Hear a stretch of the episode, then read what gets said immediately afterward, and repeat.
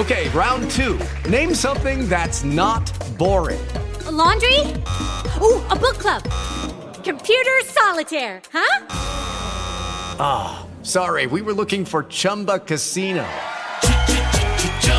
That's right. ChumbaCasino.com has over 100 casino style games. Join today and play for free for your chance to redeem some serious prizes. ChumbaCasino.com. No purchase necessary. Full prohibited by law. 18 plus terms and conditions apply. See website for details. La prosa del 200, la narrazione e la letteratura didascalica. Mentre facciamo questa lezione possiamo magari ascoltare Facciamo un viaggio musicale da Gabrieli a Tartini, si tratta di svariati compositori italiani del Seicento. Siccome faremo un viaggio anche eh, attraverso Marco Polo, insomma, leggeremo un brano dal milione di Marco Polo, allora mi sembra che questo, questo viaggio musicale sia appunto il più adatto per, come so, sottofondo insomma, alla nostra spiegazione. Oh, utilizziamo queste slide della Treccani LIM e anche una del nostro libro ovviamente letteratura.it per spiegare in cosa consiste questa narrazione e letteratura didascalica nel 200. Dovete sapere, ve l'ho già detto, l'ho già spiegato parlando della poesia, che il 200 è un secolo ricco di letteratura. Cioè la letteratura italiana parte subito con una serie di eh, come dire, di opere di alto, altissimo livello, l'abbiamo visto, parte con il Cantico delle Creature di eh, San Francesco, la scuola siciliana, eh?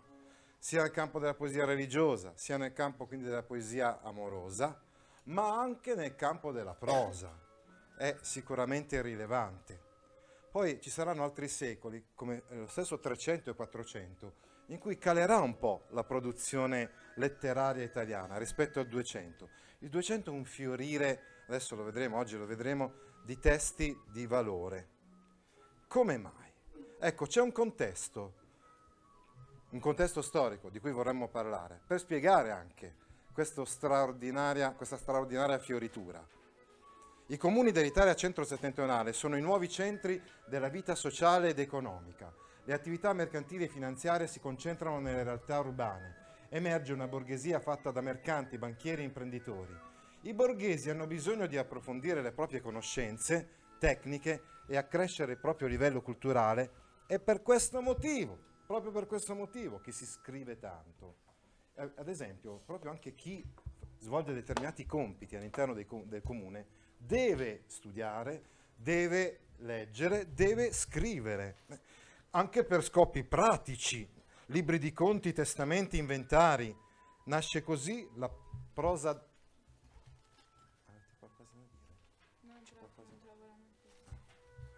La prosa d'arte, dicevamo, nella nostra penisola, legata proprio a questi ambienti comunali e alla borghesia emergente.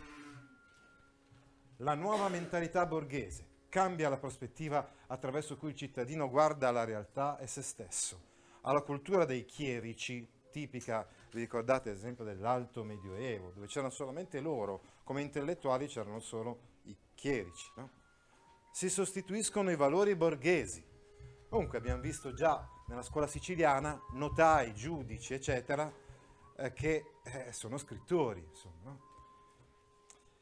Il senso dello spazio. Nella cultura feudale, quindi dicevamo dell'alto medioevo, c'era una dimensione statica, immutabile dello spazio, anche piuttosto ristretta, no? Lo spazio ristretto, perché c'è il feudo, no? È una piccolissima zona. Tranne i pellegrinaggi le esigenze militari, quindi spedizioni, crociate, eccetera, niente portava il feudatario a spostarsi dal suo feudo.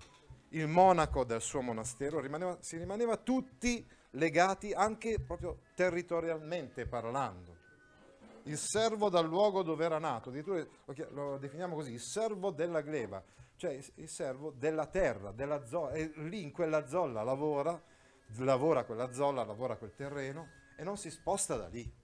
Nella realtà urbana e mercantile invece il viaggio è fonte di ricchezza per l'estendersi delle possibilità degli scambi. la dimensione temporale. Nel mondo rurale del feudo il tempo coincide con i cicli immutabili della natura, la realtà è prodotto di un piano provvidenziale.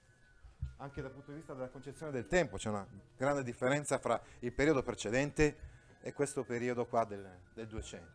Nel mondo mercantile, quindi abbiamo detto dal 200 in poi, il tempo è un elemento fondamentale per misurare i valori della produzione. Nella realtà comunale il tempo è la dimensione entro cui si muovono le relazioni sociali e politiche all'interno di un corso di eventi riconducibili all'agire umano, quindi controllabili e conoscibili. Ecco, quindi come vedete la situazione è profondamente cambiata rispetto al periodo precedente. Le esigenze del pubblico borghese. Acquisire e diffondere conoscenze nei diversi campi del sapere, fornire ammaestramenti nel campo civile e sociale, soddisfare il gusto per la narrazione di puro intrattenimento. E quindi questo è il periodo in cui ci sono tre tipologie di testo. Il resoconto di viaggio, la cronaca e la novella.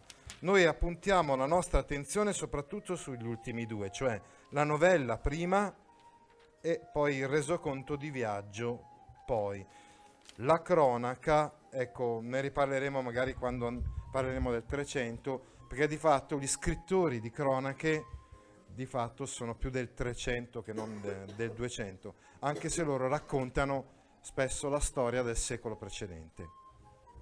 Quindi approfondiamo il discorso sulla novella e sul, sui resoconti di viaggio. La novella, la, novelli, la novellistica, l'anedottica degli exempla, dei fabliaux, quindi che erano delle storielle spesso anche abbastanza licenziose, insomma, eh, scritte e elaborate in francese, popolari anche, popolareggianti, della tradizione popolare orale, sono la base della novellistica. Narrazione variegata di motti di spirito, beffe, fatti curiosi e dall'intenzione morale didascalica. Cioè, qui siamo davvero a quelle che saranno anche le fonti delle Decameron di Boccaccio cioè, Boccaccio, Decameron, non è che scrive una raccolta di novelle Boccaccio così eh, venuta su dal nulla, no, c'è tutta una tradizione di storie e storielle che venivano raccontate con un intento morale didascalico. Quindi pensate anche alle storielle di, di Fedro, insomma, una, delle favole, favolette, oppure anche storie e storielle realmente accadute, ma che poi dovevano dare un insegnamento devono servire per, perché, eh, per essere tramite di un insegnamento. Ecco, qui abbiamo la novellistica araba orientale, pensate alle Mille e una notte, che sono una fonte importante eh, in questo proposito. La letteratura cavalleresca, il romanzo ellenistico, che era tutto pieno di avventure, e la storiografia, perché abbiamo detto mentre ci sono alcune novelle che sono fantastiche, altre novelle invece poggiano la loro origine su fatti realmente avvenuti, fatti anche storici se vogliamo. Le narrazioni sono ampie, ampie e complesse con una spiccata vocazione al puro intrattenimento, quindi brevi ad esempio, testi brevi.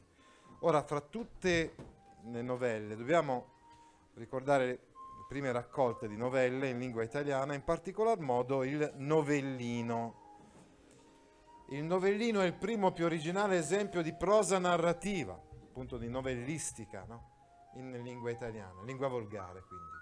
È una raccolta di racconti di lunghezza, tipologia e argomento diversi, di autore fiorentino anonimo, non sappiamo l'autore di questa, eh, di questa raccolta.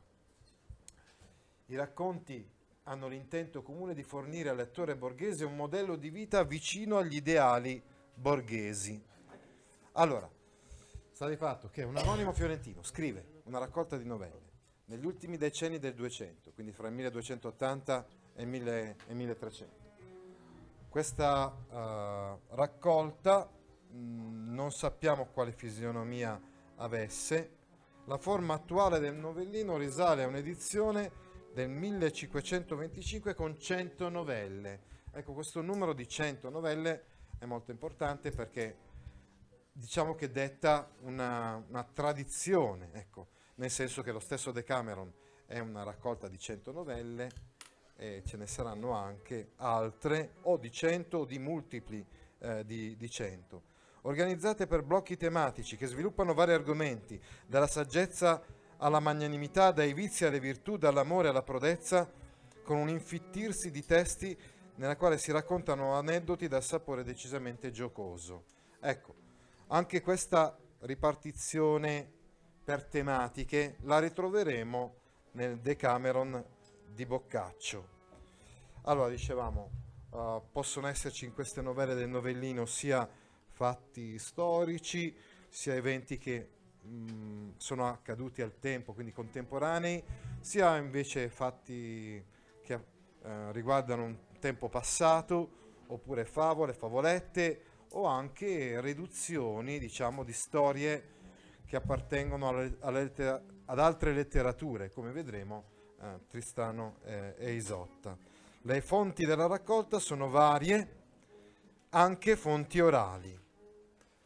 Ecco, dobbiamo sottolineare l'intento didattico, abbiamo detto che hanno intento morale didascalico, così come avevano questo intento in generale le narrazioni precedenti, anche se prevale il gusto per il divertimento. Bene, sì? Lo stile della scrittura. Allora, diciamo che è uno stile eh, quindi volgare italiano, uh, fiorentino. Noi non sappiamo uh, appunto il nome di questo autore, ma dalla lingua che lui utilizza possiamo intuire che era un fiorentino, insomma. No? Uh, per quanto riguarda lo stile, dicevamo devono essere abbastanza brevi queste, queste, novelle, devono essere comprensibili da tutti e devono avere un, un, fine morale didascalico. Passiamo adesso a parlare dei resoconti di viaggi.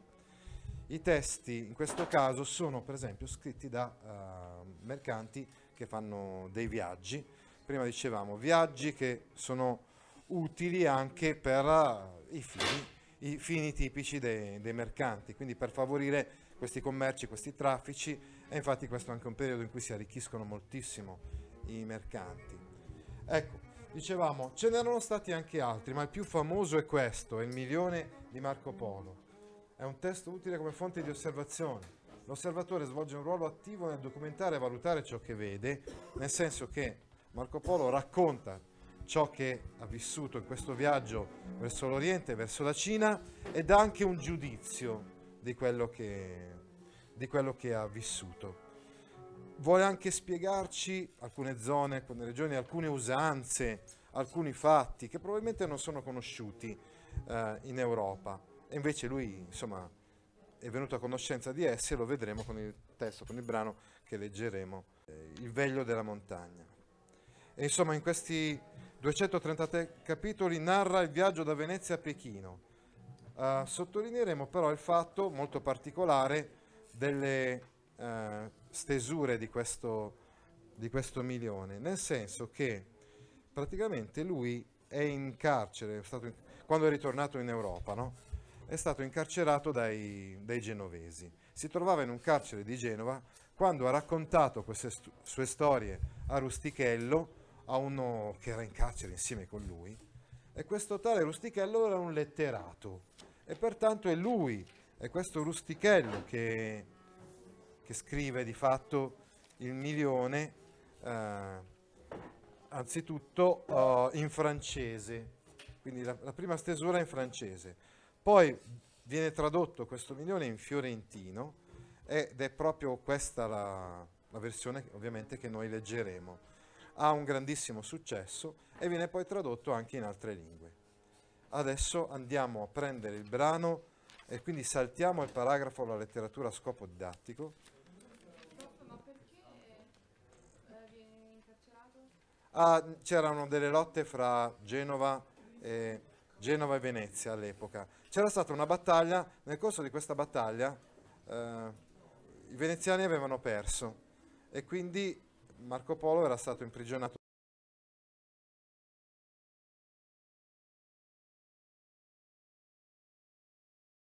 Lucky Land slots, you can get lucky just about anywhere. Dearly beloved, we are gathered here today to. Has anyone seen the bride and groom?